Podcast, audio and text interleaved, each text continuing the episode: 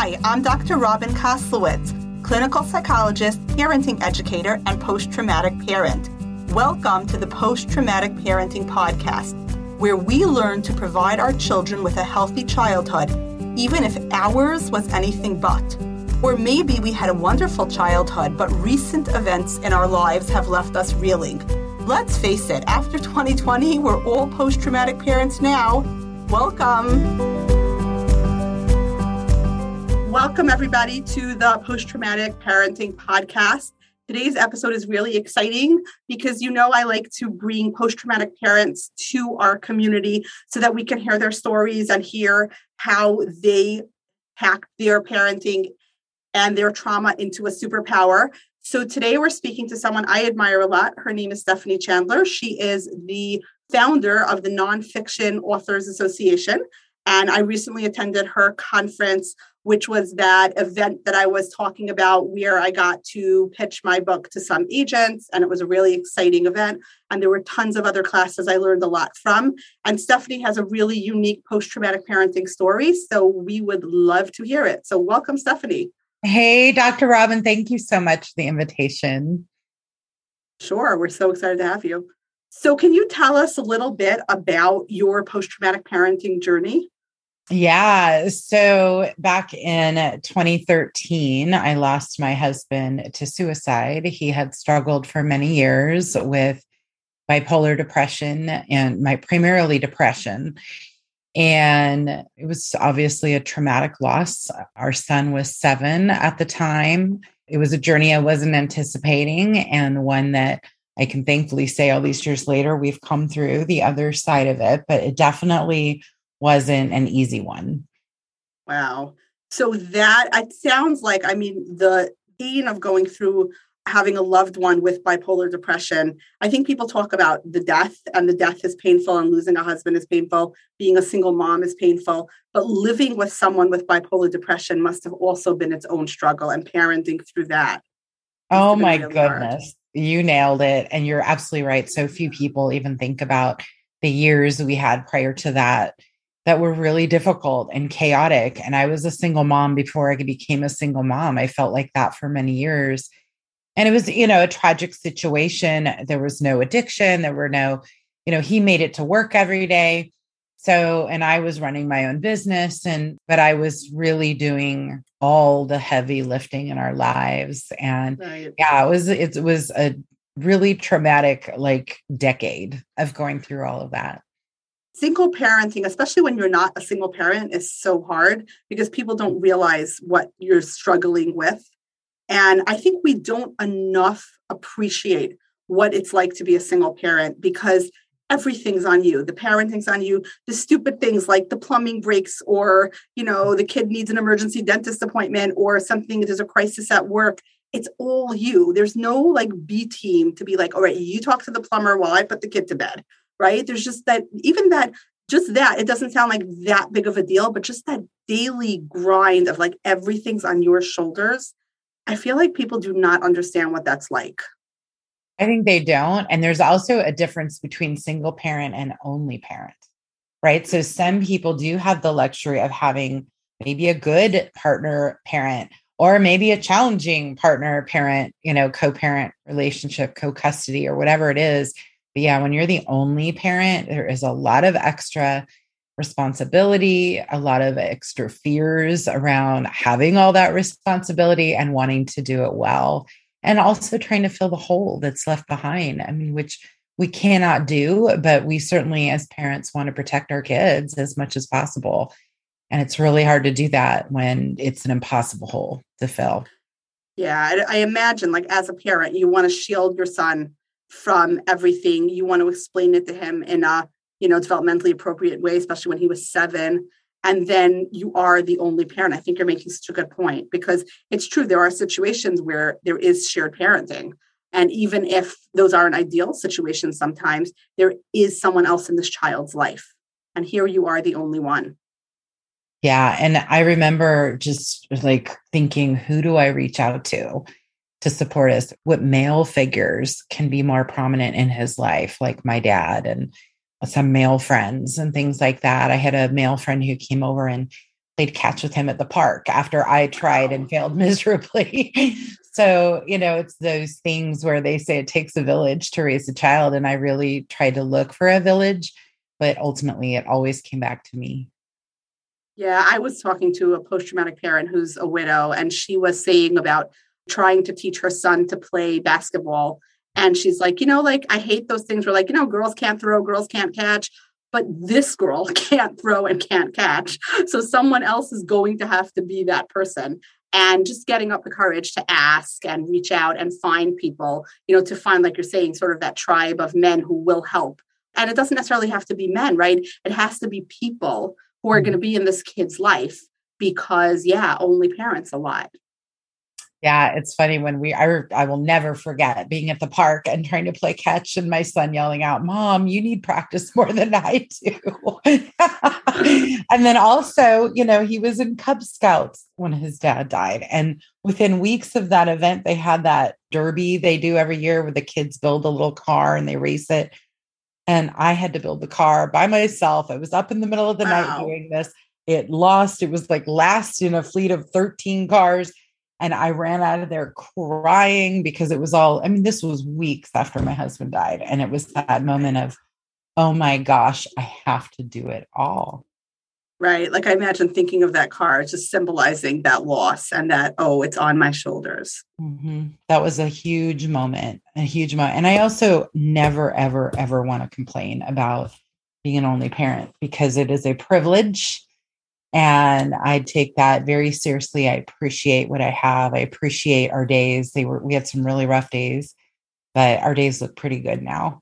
Right. And that's always nice, right? Like there is that other side of the story, right? Like it does get better. You mm-hmm. know, we do heal. It does. We do adjust to that new normal eventually. And it takes time, especially in the shock of any sudden loss.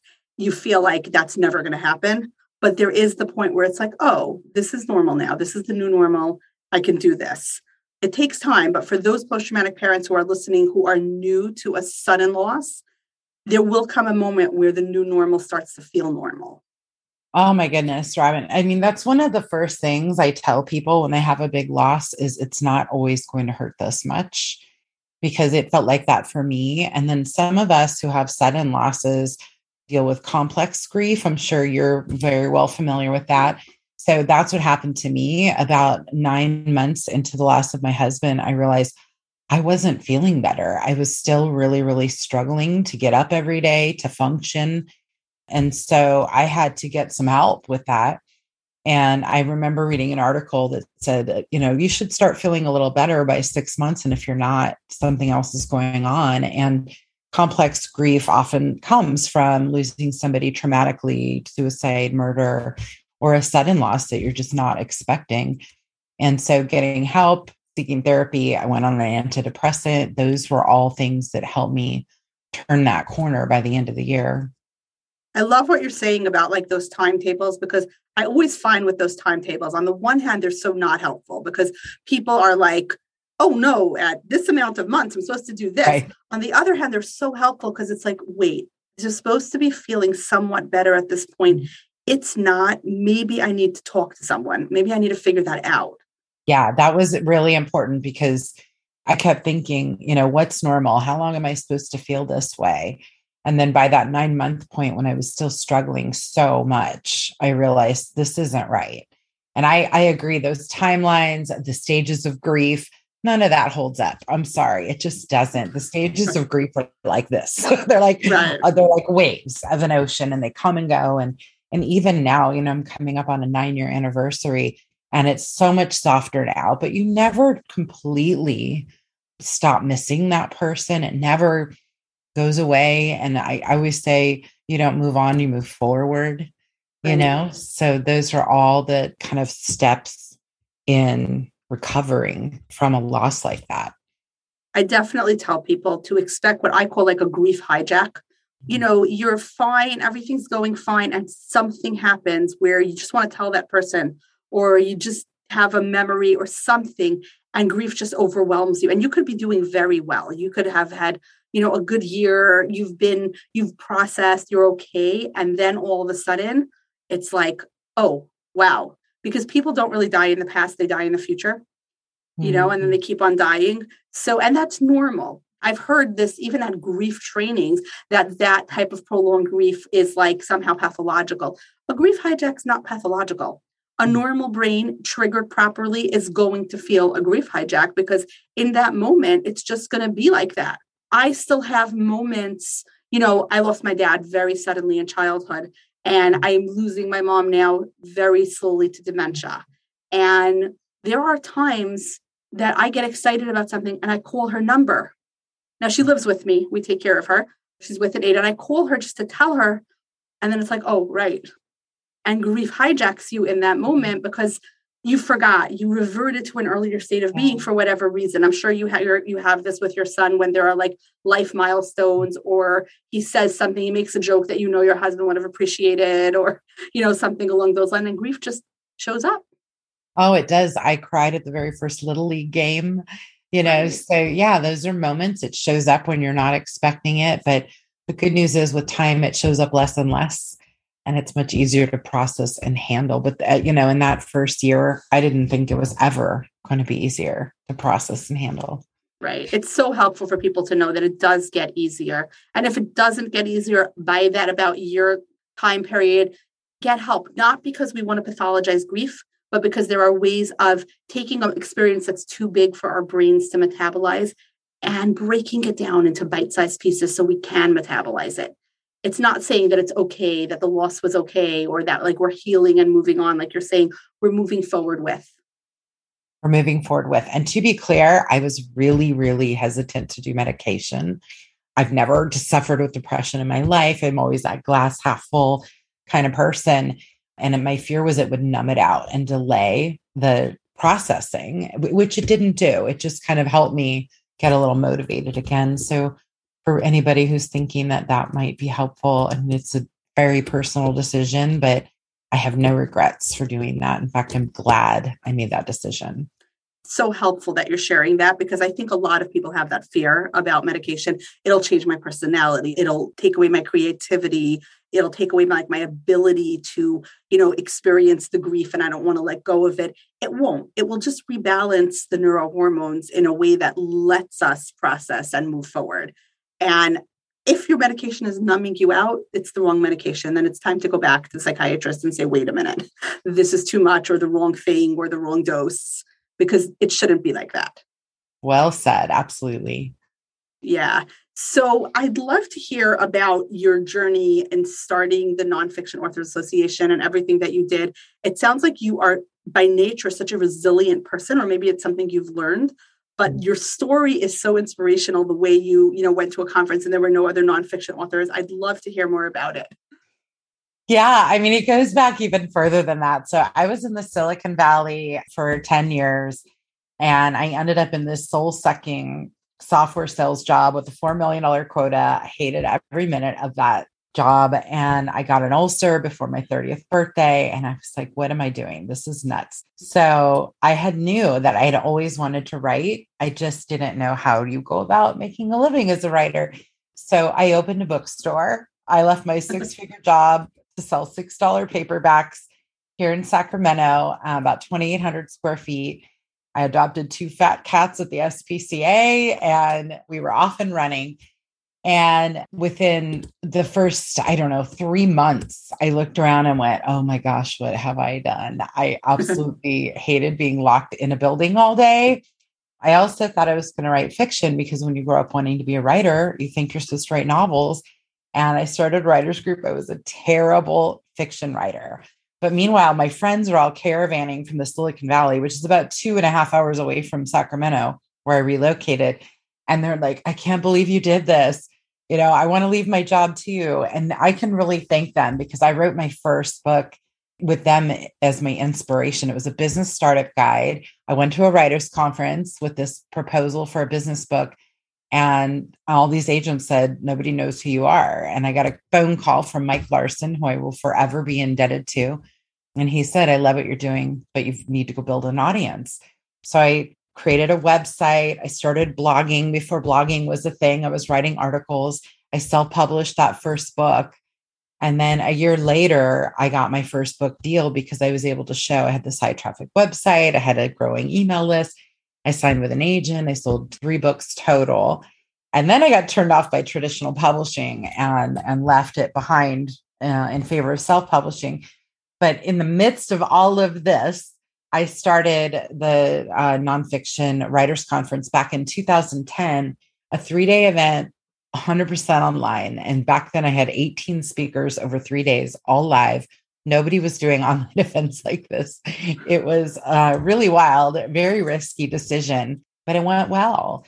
And then each year the attendees were saying, How do we keep in touch? And so three years later, in fact, six months before my husband died, I launched the Nonfiction Authors Association. And wow. during that year that I was recovering, the association grew even though I was completely disengaged. So I knew we had we were onto something and there was a need for this community. Like you put this out into the world and it grew without your tending. So then clearly it was needed. I have to say, needed. are you me? Because some of the things about your story I had an ulcer before I was 30. I, you know, a lot of these things, I had a very promising career path towards becoming a tenure track professor. And I sort of got seduced by clinical practice. And I decided that I'm opening a private practice and I'm going down that route. I just changed courses entirely. And, you know, the whole just what you're saying about like, yeah, I just decided to do something different. I wrote my book because that's what people needed. I also heard the same thing as you when I when I started my book journey. There was actually an agent who very kindly responded to my query, which of course, as we know, agents do not have to do. And she said, "I'm only responding to you because your book is one I would have needed to read. My children are like have their own children now, but if I would still be parenting, this is a book I would have needed to read back then. So I'm going to tell you everything you're doing wrong." And then she was completely brutal.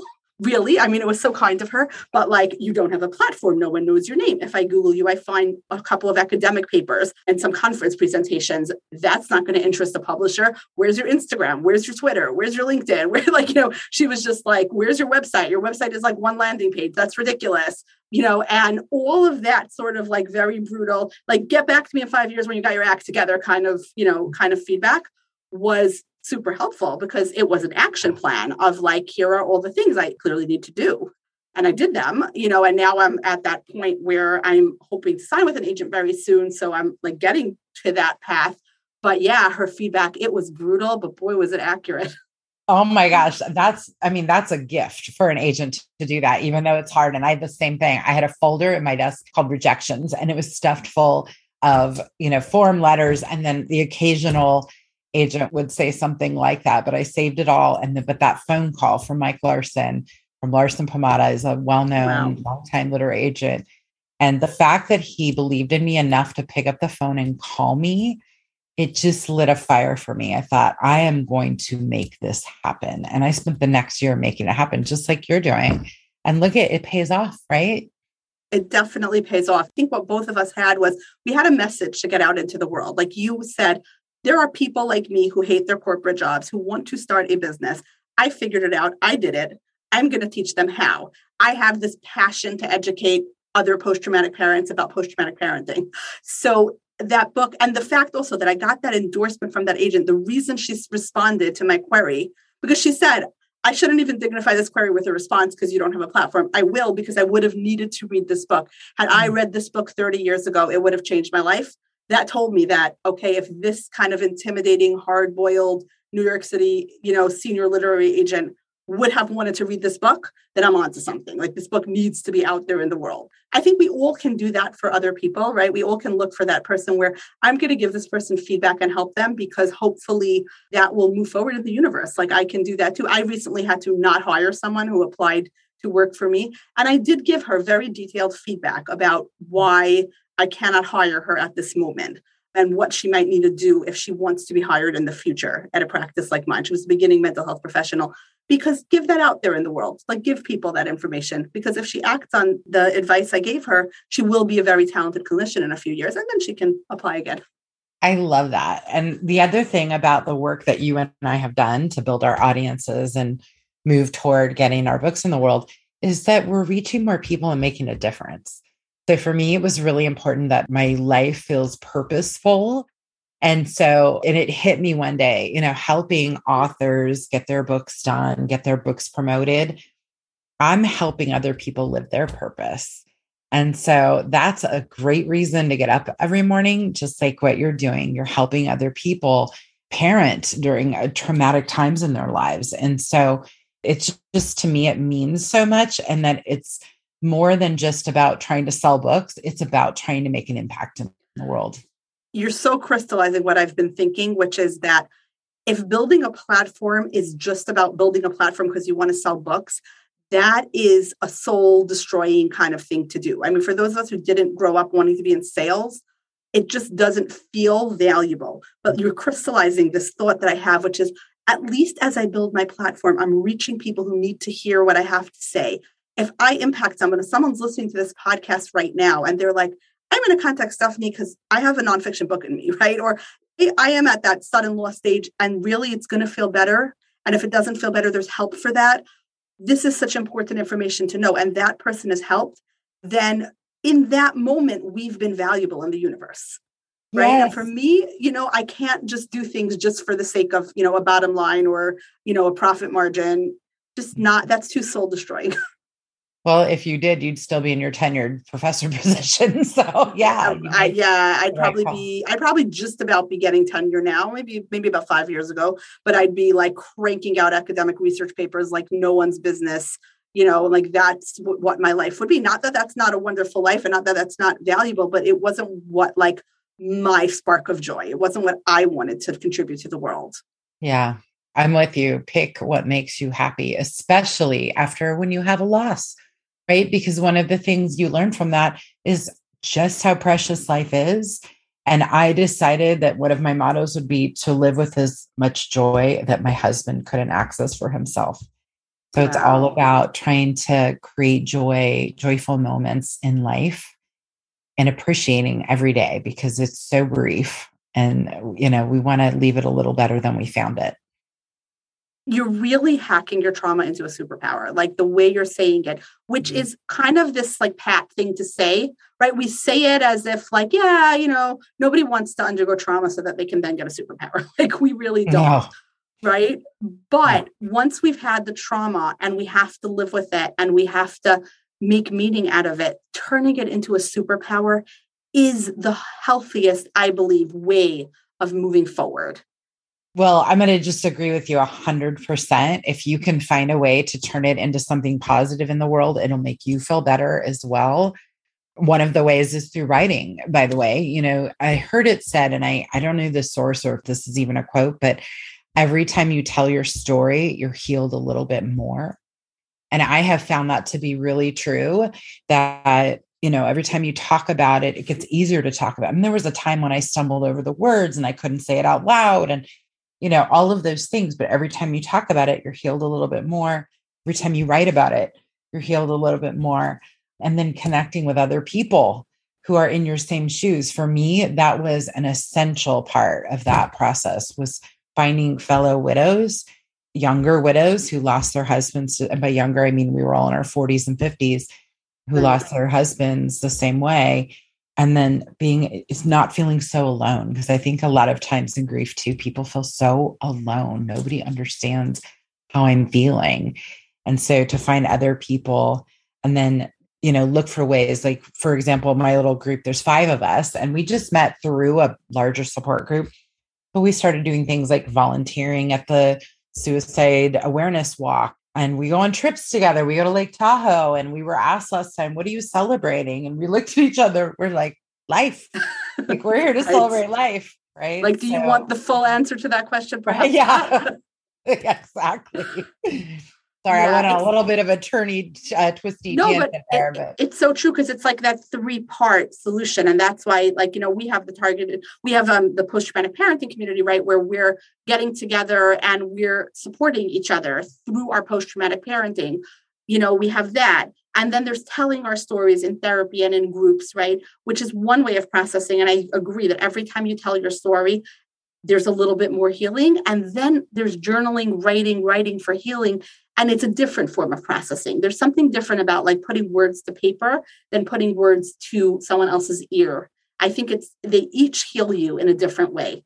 And I have seen that that's one of the reasons why in post traumatic parenting, every week I post on Instagram a journal prompt so that you know you can journal about your post-traumatic parenting or about your post-traumatic journey in general because journaling is so different than telling a friend and telling mm. a friend is so different than journaling right? We need both of those things. It's so useful. I always say to people in therapy whenever anyone asks how do i supercharge therapy? Like i just want to get the most out of therapy. I'm like buy a journal and make sure to journal. And if you don't journal, if you don't have time to like paper and pencil journal, voice note or vlog or, you know, or send yourself a message or, you know, voice to text type, whatever floats your boat, like do whatever will work. I know for myself, on my way home from therapy, I used to voice note a journal entry because I wanted to process what I had just heard and you know the connections that were sparking. I knew when I got home I would go straight into other things and I didn't have the time to sit down and paper and pencil journal or type. So just voice noting my journal and then it would just get transcribed naturally and then I would have it and then I would be able to like write it again and you know even spend more time on it but at least I had in that moment I could journal it. So I knew I was journaling every week. That is such a cool idea. I mean, I've journaled my whole life. I have dozens and dozens of filled journals and it's so interesting as a way to process emotions and identify emotions. It was a, a huge part of coming through my grief journey. So I love that that's one of your top tools because I'm a huge believer in journaling.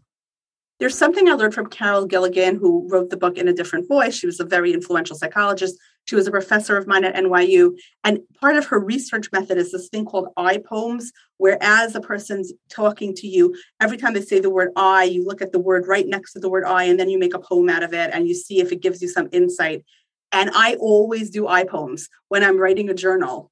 I'll pull out an I poem of like what I wrote, and I'll be like, oh, and then, like, I remember talking about something that I was very excited for.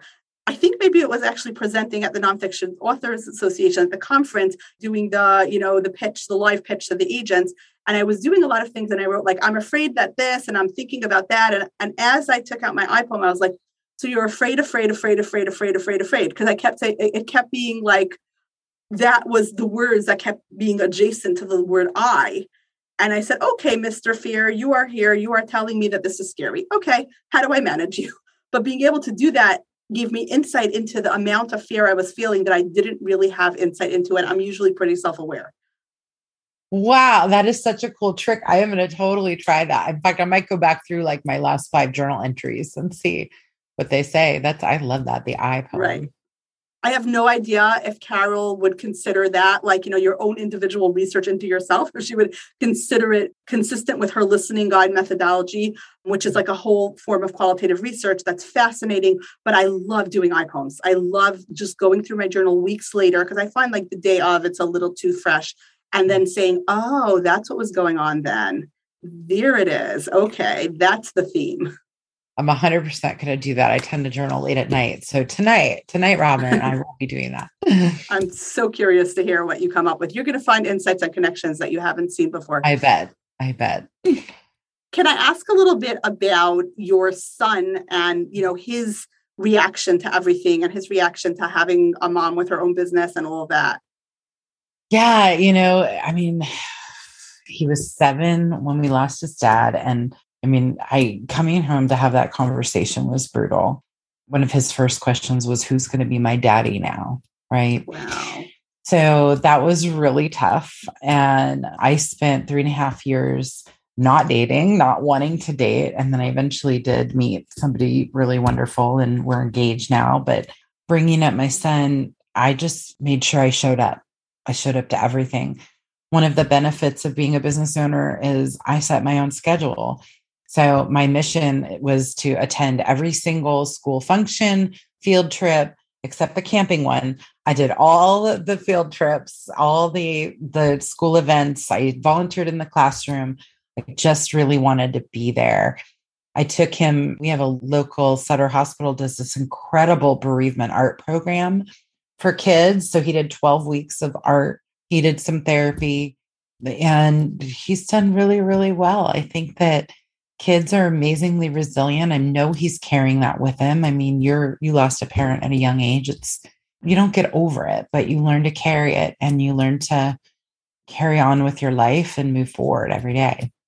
Yeah, I think you learn what you learn is you reprocess at every new developmental stage, like it becomes a different thing. But I will tell you from growing up, I remember my dad's absence because he was sick for a long time. I remember my dad's absence, but I remember my mom's presence more. I even remember her. I was in some sort of a school performance and my father was sick and she was in the hospital with him. And she was a full time working mom because, in some ways, she was the only parent because he was very sick.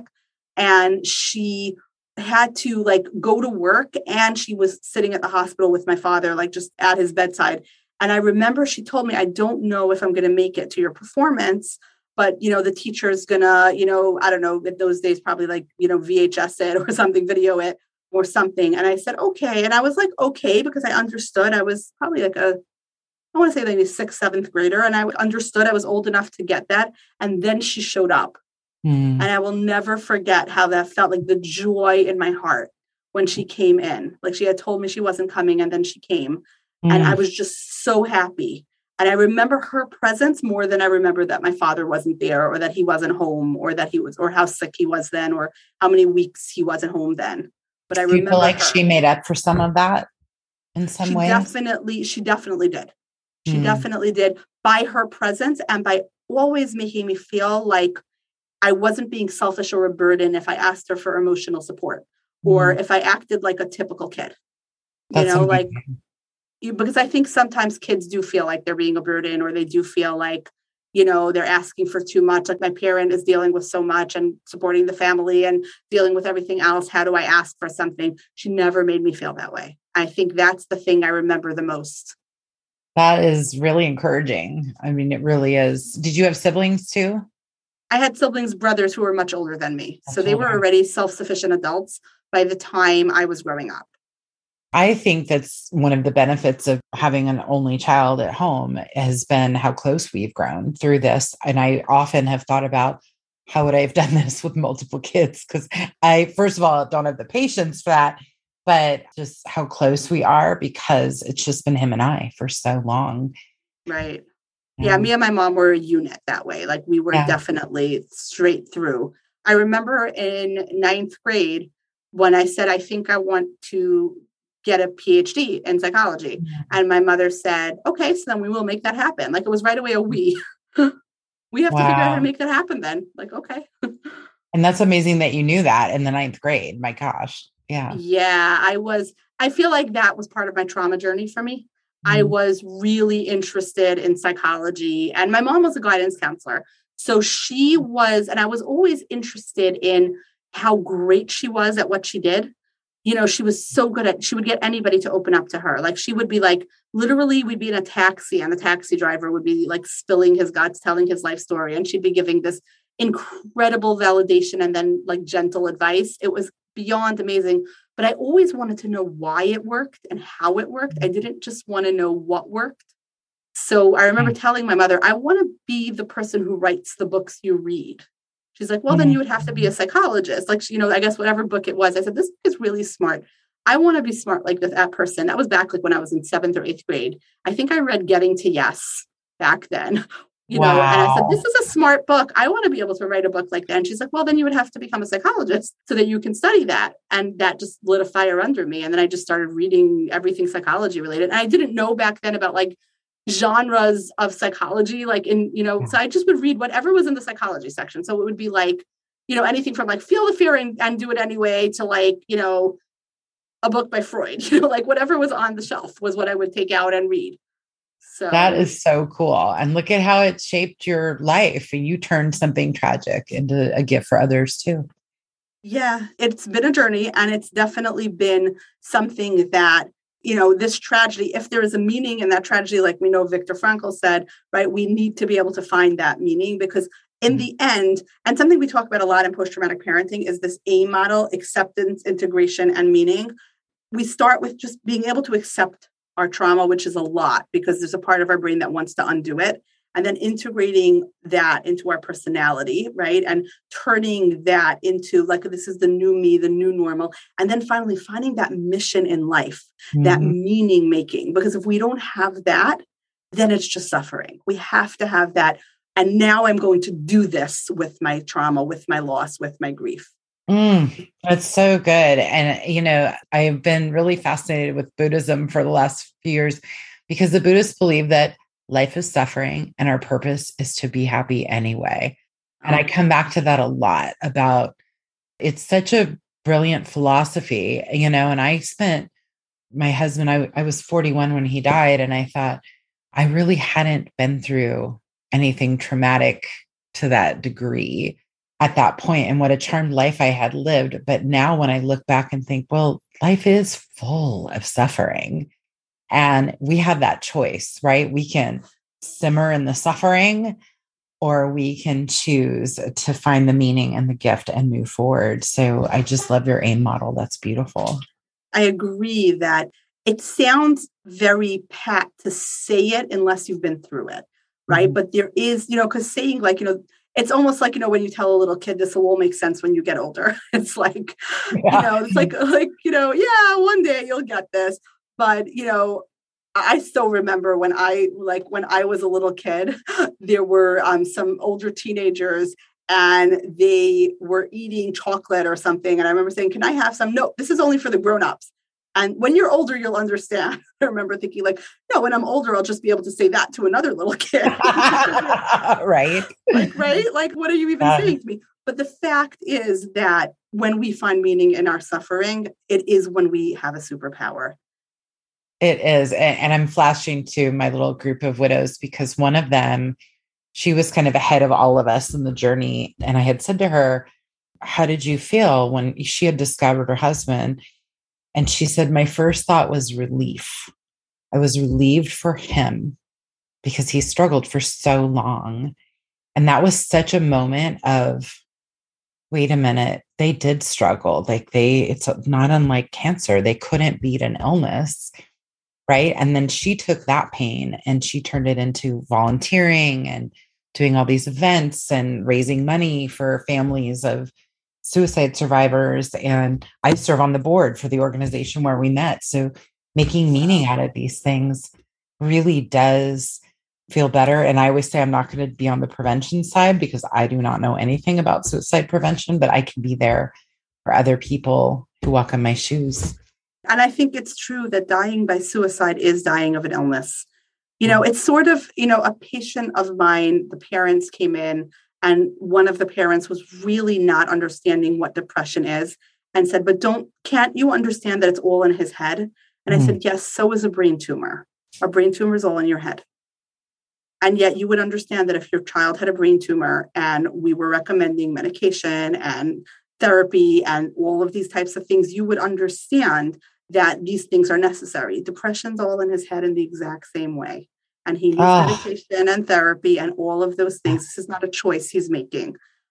And, you know, this person, this child did not die by suicide, but it was a close call for a while because of that. I think that sense of like it's all in his head, it's all in his head. He can make a different choice, but mm. he hmm. can't. No, he can't. I wrote an op-ed in the Washington Post the week that Anthony Bourdain and Kate Spade died, all both in the same week from mm-hmm. suicide.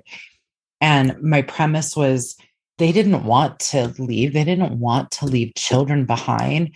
They didn't want to devastate their families. They were in so much pain. You know, I really studied the suicide trance and how people's brains get caught in a loop.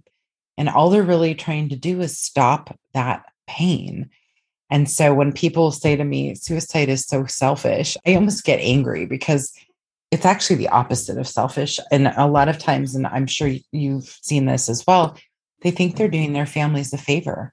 They're a burden. They'll be better off without me. And I think our message to people struggling with suicidal ideation is nobody's better off without you. Right? right. And there is hope. That's one of the things I've very often found myself saying to teenagers, right? that when I hear that type of ideation, you know, when we're starting to go down that path of like this whole world would be better without me, the world will never be better without you. That I can guarantee. Your family will not be better off without you. Like I'm just going to make you that promise that is not true. From talking to families of kids who have to live without them, that is not true. Your family is not better off without you. And I can just say that and you know because that's a that's a distortion of a belief that we have to challenge. Yeah. No one's better off without you you'll be better off with you if we get you some medication and some help, but no one's better off without you. Yeah. And I think we need to sing that from the rooftops because depression lies. That's the other thing. I think it speaks to the victim and it tells lies. You're not worth it. They will be better off without you. Just, you know, stop this pain now. Right. Your brain is a bully and your brain is going to push you around and your brain will push you around. It will literally drive you, it will drive you to death. And even if you don't have depression, your brain can be a bully, right? Right. So, right. You know, no matter right. what your circumstance is, we're all battling that monkey brain. And it's so difficult, I think, for when people are caught up in it, especially when they have to deal with family members who are judgmental, who are saying it's all in your head. It's so hard to give them that compassion. You are contending with an illness, and it's a very pernicious illness because it's so invisible.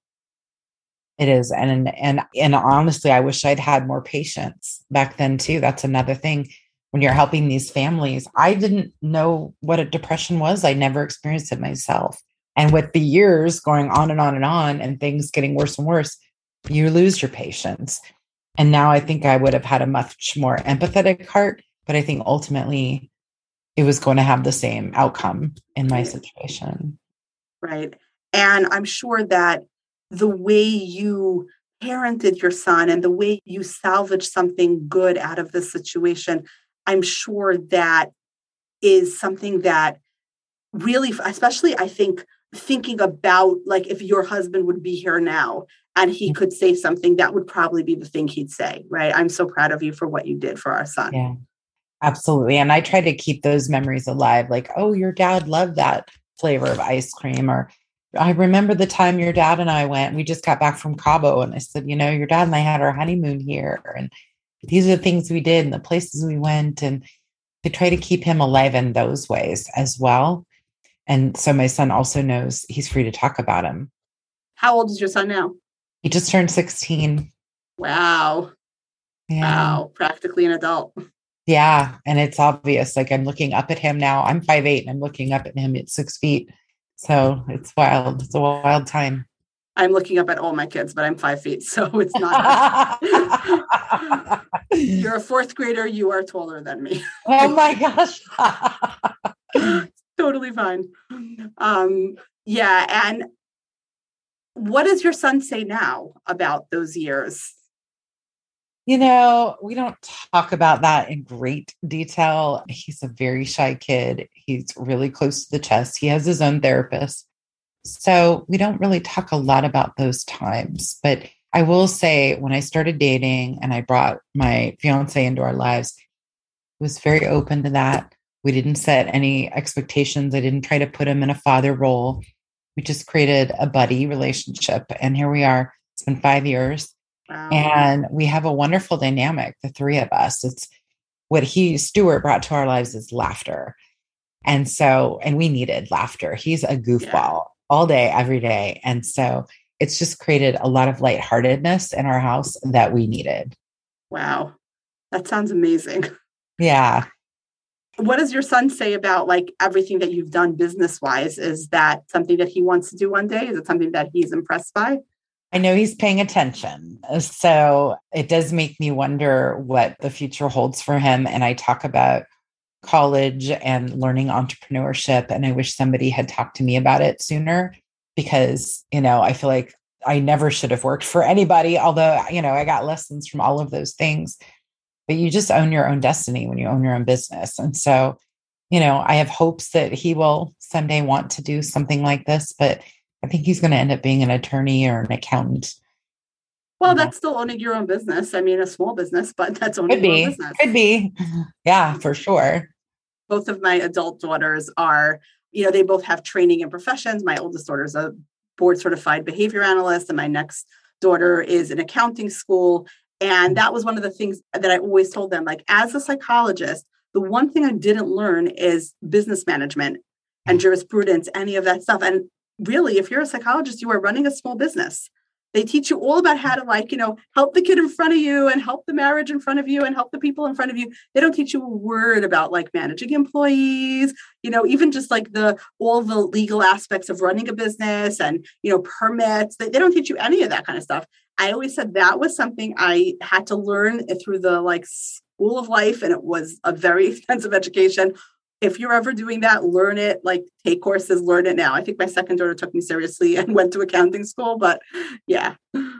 Yeah, and read every book. That's how I did it. I read every book I could get my hands on because I wanted to get it right, but it was a steep learning curve without having studied it in school. So that's my hope is he will at least make that part of his studies.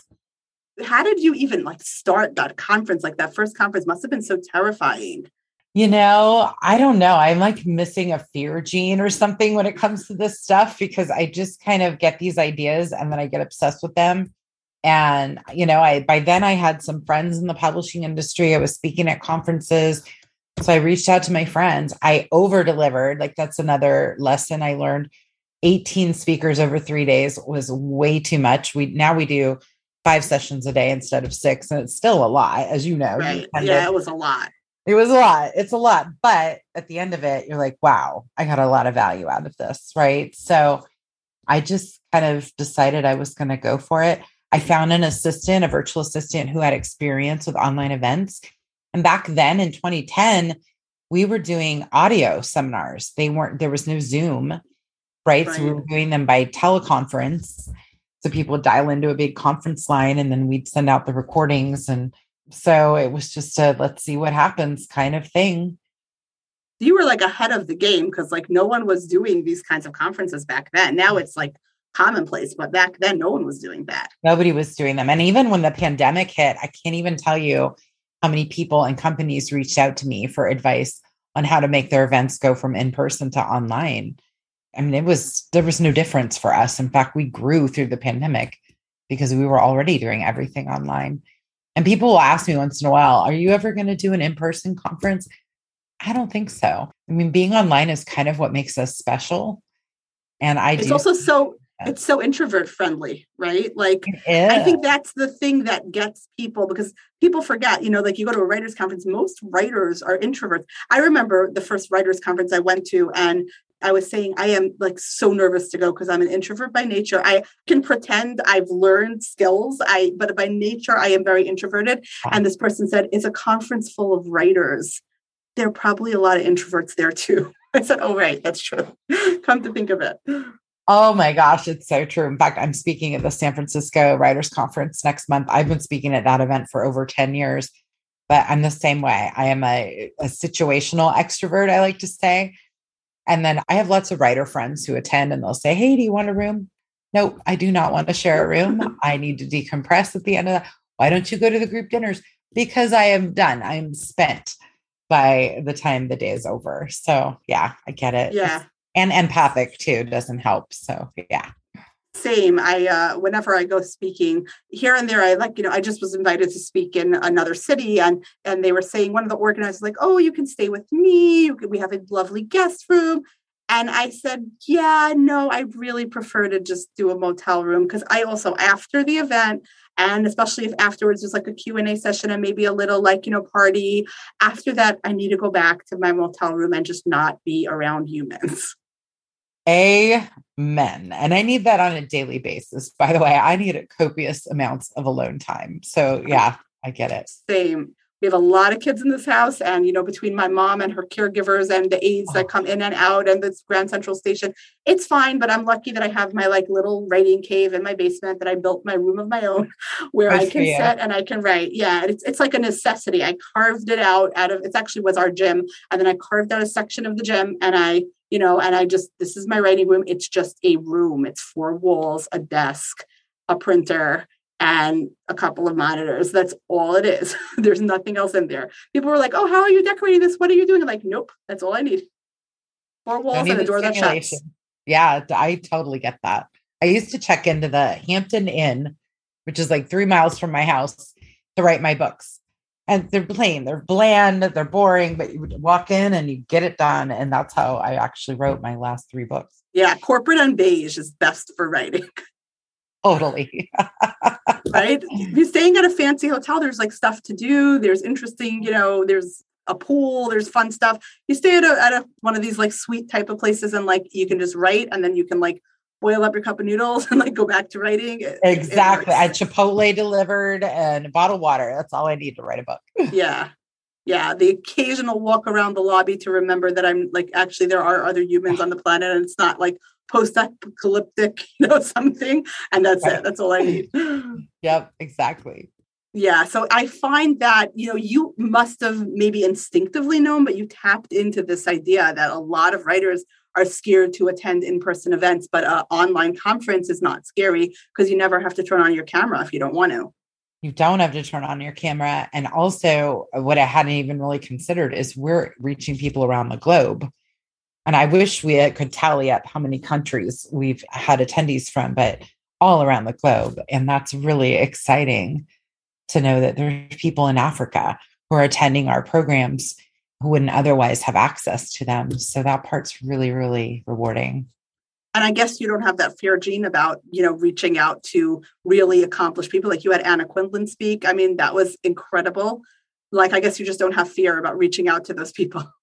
I don't. I mean, my I guess my philosophy with that is, what's the worst they can do? Say no. You know. So I ask, and I've done this with my whole writing career, right? Getting endorsements for my books, getting people to write for my website. I just ask. And it's always amazed me how many top authors and speakers check their own email, for example. Now, Anna Quindlen doesn't check her own email. I do it through her through her publisher, but but yeah, I guess my thought is always what's the worst that could happen? They can say no. Just keep asking. I think I think this is so important because so many post-traumatic parents are people pleasers. I think, you know, especially if the trauma was growing up in a home where there was a lot of stress or a lot of criticism, you know, people pleasing is just part of it. And sometimes learning to undo that people pleasing, they like they're saying no to themselves and not giving the other person the chance to say no. So we're saying no, ask. If they say no, they say no. That's yeah. how I got invited to all the toy events that I cover because I like to hack toys for post traumatic parenting so that I can teach parents this lost art of playing with their kids. So I just write to events and I say, Hi, can I come cover your event? No, I'm not from a major news outlet. This is what I do. And you know how many times I've become friends with the organizers of the events because they're like, that is so cool. Sure, you can come. Like Exactly. That's exactly what it is. That's what it takes. Just ask. Right. And if you get a no, it will hurt. But I mean, especially via email, you're not even in the same room as the person. So what really happened? You know what else that even impresses me are the kinds of no's that I get. So every year I start out with the like my wish list of the speakers for the event, right? And what I typically do is ask two top speakers in the same week because otherwise we start to lose time if I'm getting a bunch of no's.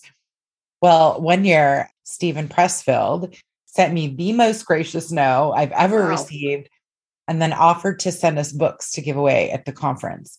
So I don't know, they sent like three or four cases of books that wow, we were. He's a class act. Total, and that will stay with me forever right? So, yeah, just how you say no to other people for those of us who are recovering people pleasers, that taught me that I can say no graciously. Right.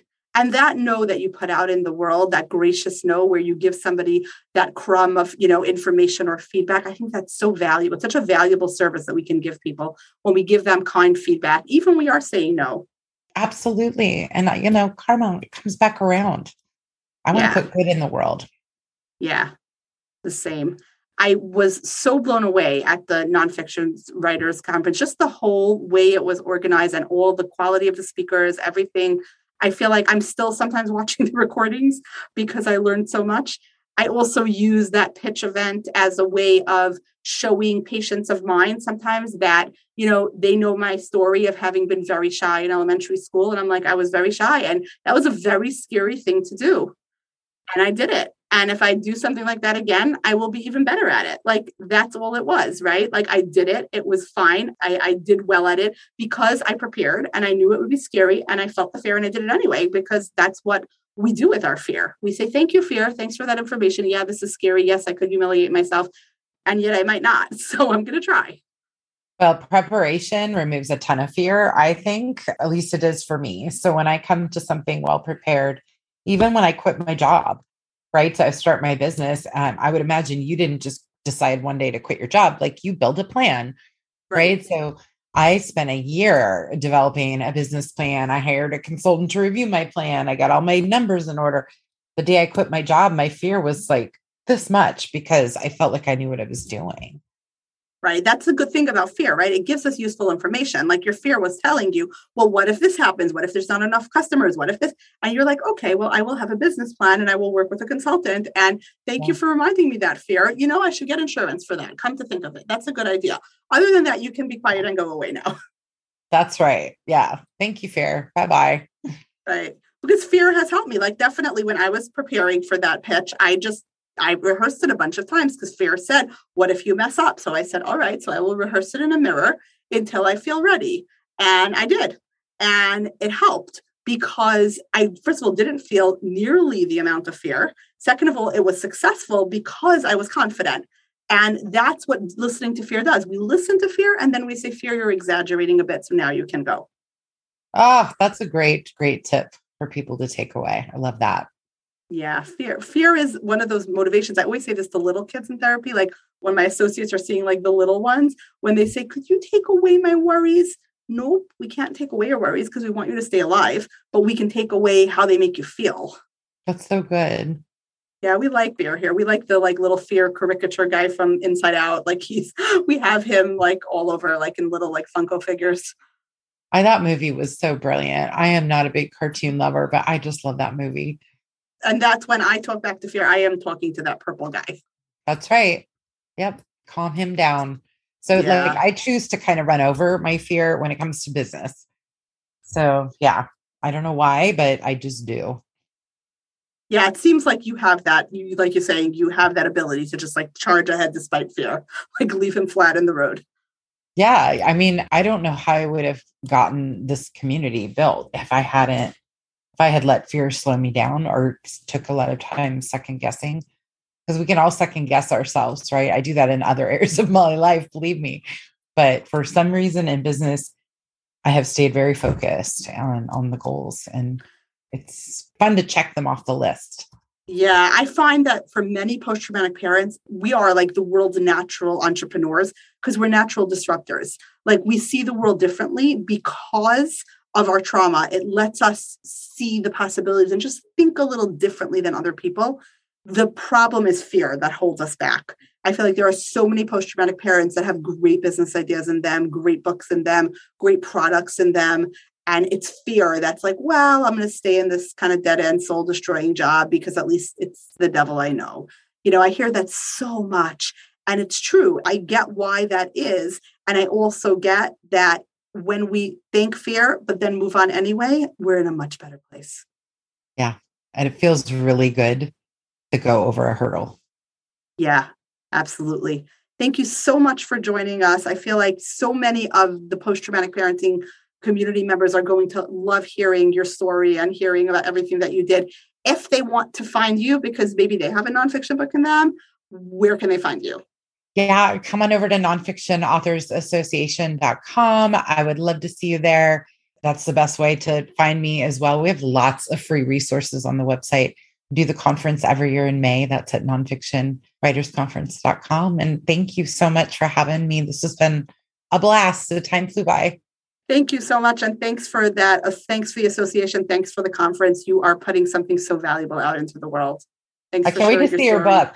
We'll talk about putting something valuable in the world. Your book is coming. I just know it. So. I am sending you a signed copy when it's out there. I cannot wait to get that copy.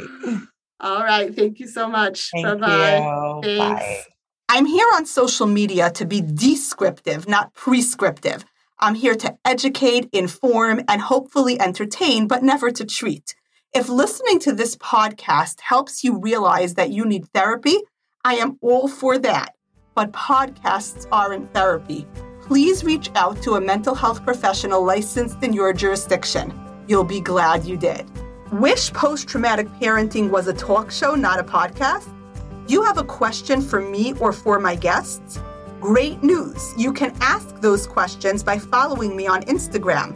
My handle is at Dr. Koslowitz Psychology. It's also in the show notes. I love it when people reach out, DM, or post a question. Who knows, your question might spark an entire episode. Come join our community. We get it. We're post traumatic parents too. Can't wait to hear from you.